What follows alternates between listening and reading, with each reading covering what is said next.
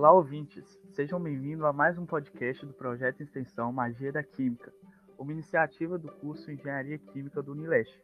Me chamo Cristóvão e sou aluno cursando o sétimo período de Engenharia Química no Unileste. Nessa edição, iremos falar um pouco sobre a importância da engenharia bioquímica e suas diversas aplicações, não somente na área da química, mas no que abrange toda uma área alimentícia, área de saúde e muitas das vezes em áreas industriais.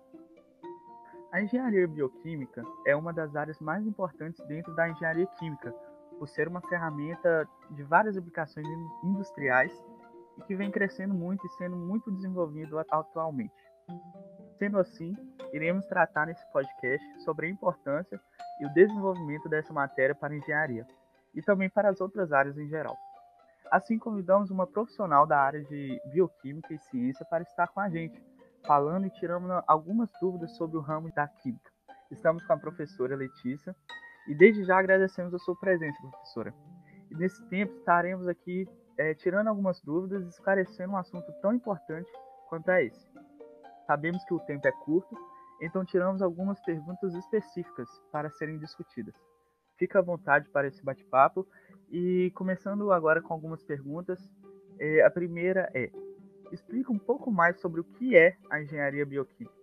Bom, olá, Cristóvão. É, eu agradeço desde já né, o convite para estar aqui a gente bater esse papo, né, tirando aí algumas dúvidas e alguma, algumas curiosidades sobre esse assunto, né. Em relação aí, né, ao, ao tema inicial, né, do, dessa primeira pergunta, né, a respeito do, do que seria, né, esse, esse assunto, né, engenharia bioquímica, né.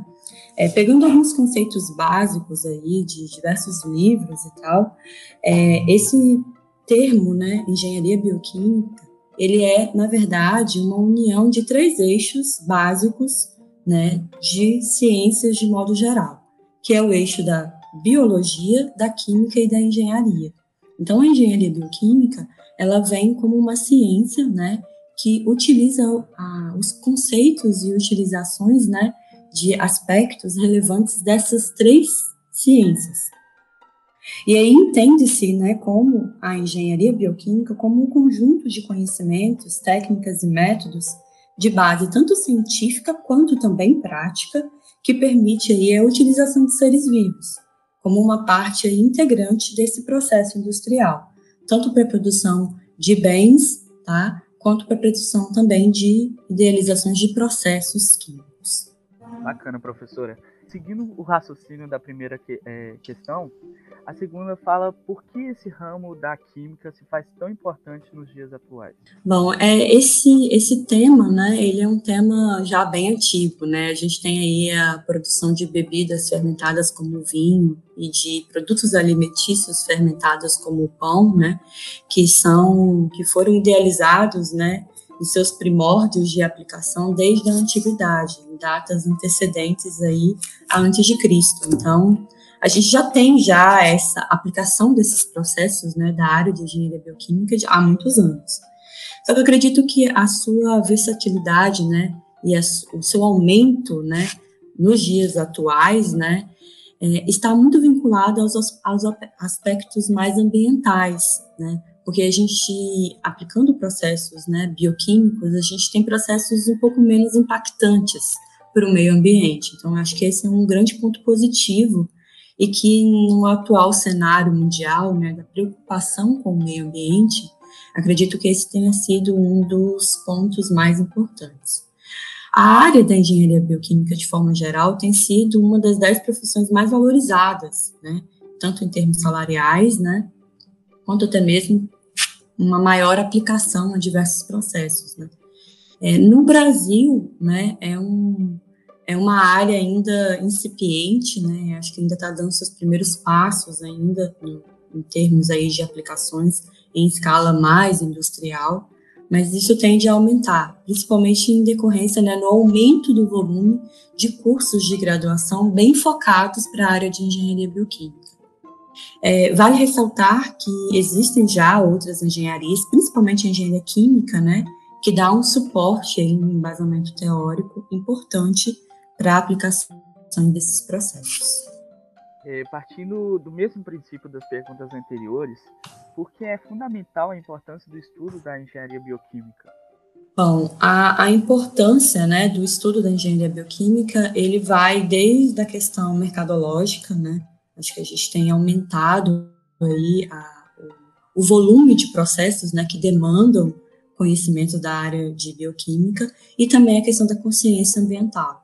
Acho que esses são os dois, os dois princípios básicos né, da fundamental importância aí desse, dessa área é, ser importante para diversos processos.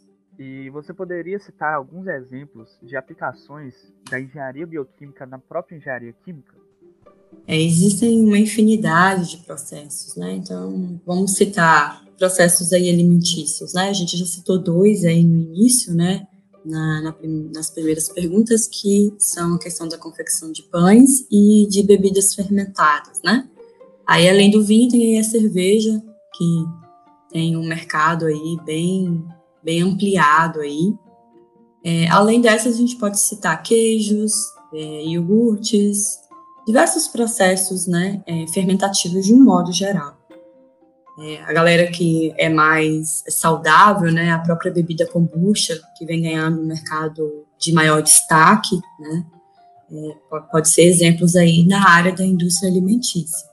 Na área de mais farmacêutica, né, de fármacos, a gente tem aí a produção de antibióticos, de um modo geral, como penicilina, é, amoxicilina, são produtos né, de processos bioquímicos.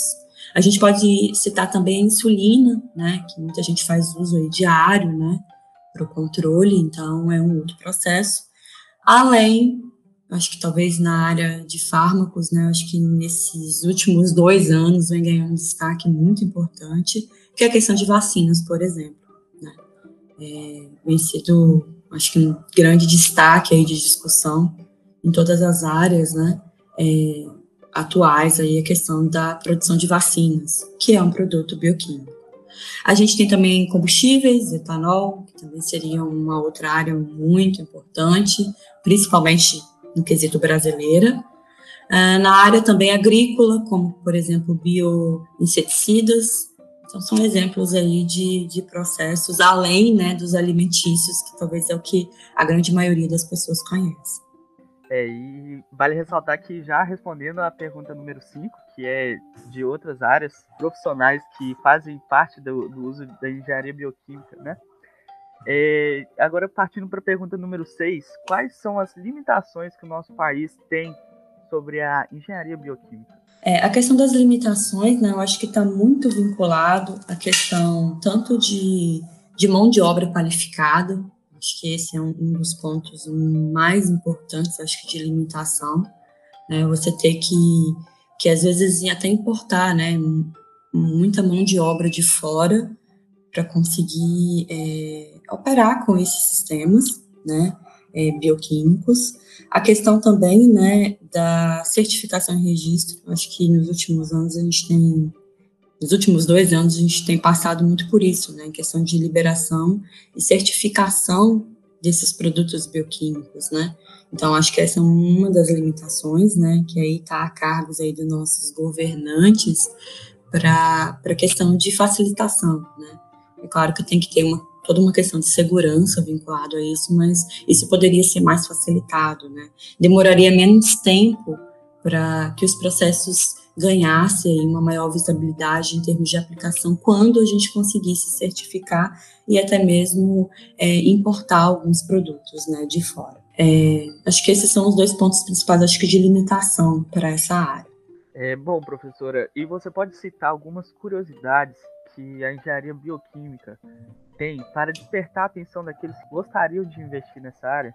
Tem, acho que em termos de curiosidade tem muita coisa, né, por trás, né?